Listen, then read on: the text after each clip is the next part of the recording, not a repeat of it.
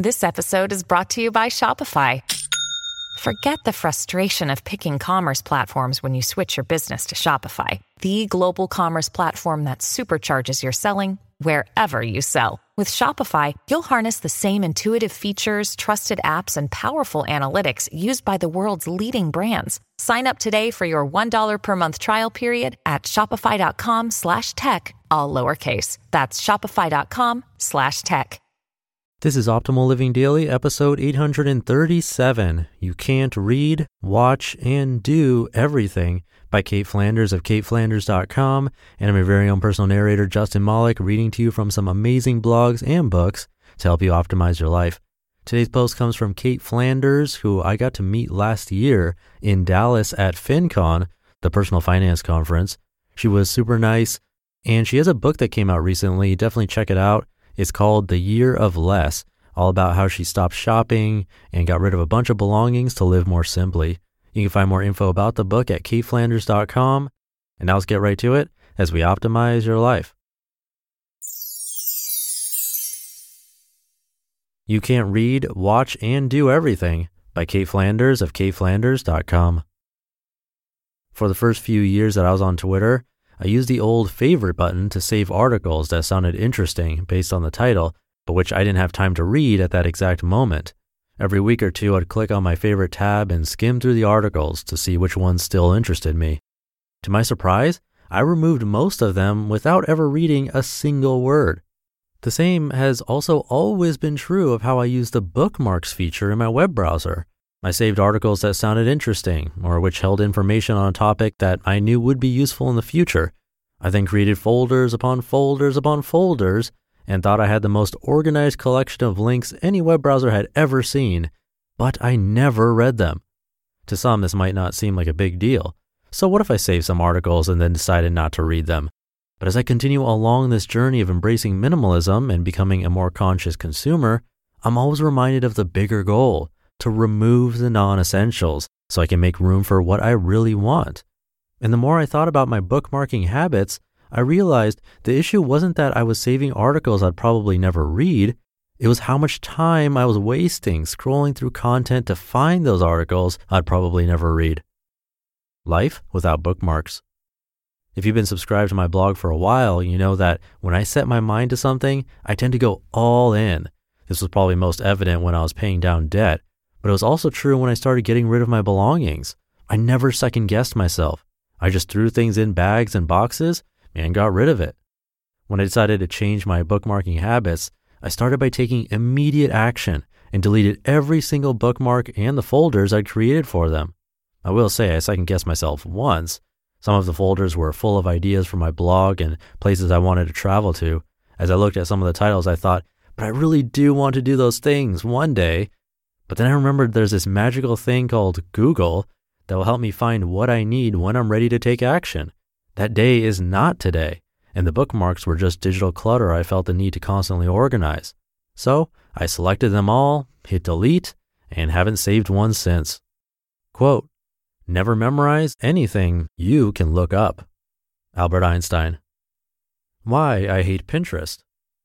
Long before deleting my bookmarks, I deleted all my boards and pins on Pinterest.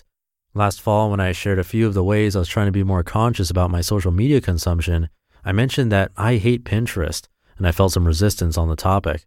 Be certain that just because I hate something doesn't mean I think everyone has to. If you get value from something, physical or digital, you should keep it in your life. But here are my thoughts on it. When I used Pinterest, I wasn't just looking for new DIY ideas or recipes to try. I felt like I was building a page full of boards that portrayed my ideal life. The tiny house I wanted to live in one day, the unique ways I'd utilize small spaces, the garden I'd create, the pets I'd have, and so on. The life that I'd love to create one day was on Pinterest, but it's not the life I'm actually living right now. And wasting time creating those boards wasn't helping me get what I want. It just wasted my time. Some of my quote unquote hate, we can call it a strong dislike, towards Pinterest probably also comes from being a blogger and knowing how bloggers are supposed to use it.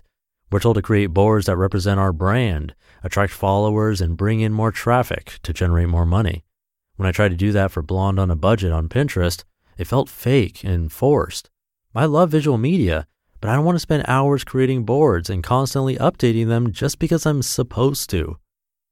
You can't read, watch, and do everything. If we were to get technical, it's fair to say that Pinterest, Twitter, and Facebook only ask us to do one thing scroll through our feed to see what might interest us and either read it then or save it for later. It's to save it for a later part that I'm not willing to do anymore. I just can't. If I don't have time to read something then, there's no point bookmarking it for later because there's a 99% chance I'll never read it. And you know why? Because the next time I log on, I'm just going to see more stuff. But what if I miss out on something? Well, so what? What's going to happen to me?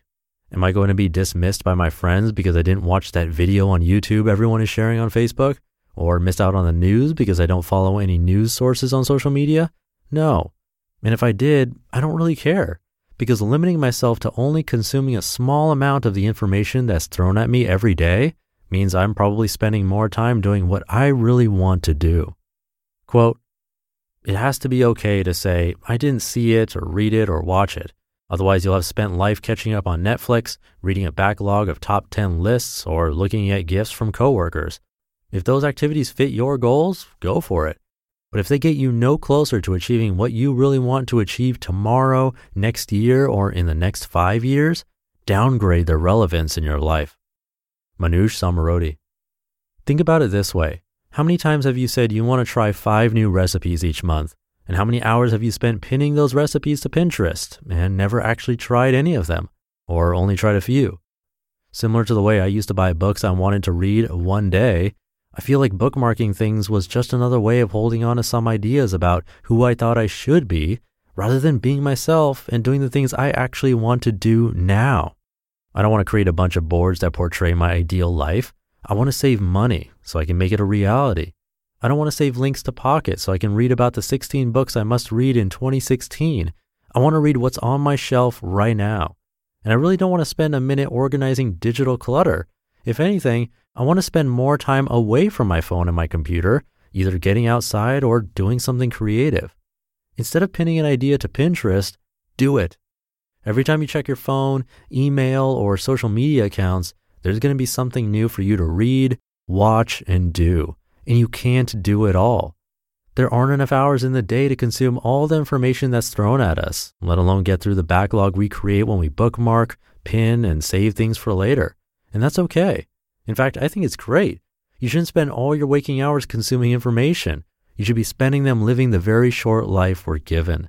Because the one thing I know is true about this topic is that we can all delete our bookmarks and pins, but we can't get the time back that we put into saving them. Which would you prefer?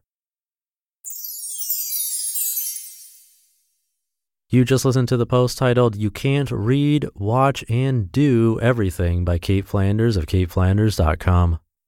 And that Albert Einstein quote she mentioned is funny to me, the one that said, Never memorize anything you can look up, because that was way before the internet. And now, with information right at our fingertips, we can look up most things online and so quickly, too. So it does make me wonder what do we need to memorize anymore? I can't even think of anything off the top of my head. I'm not sure if that's good or bad.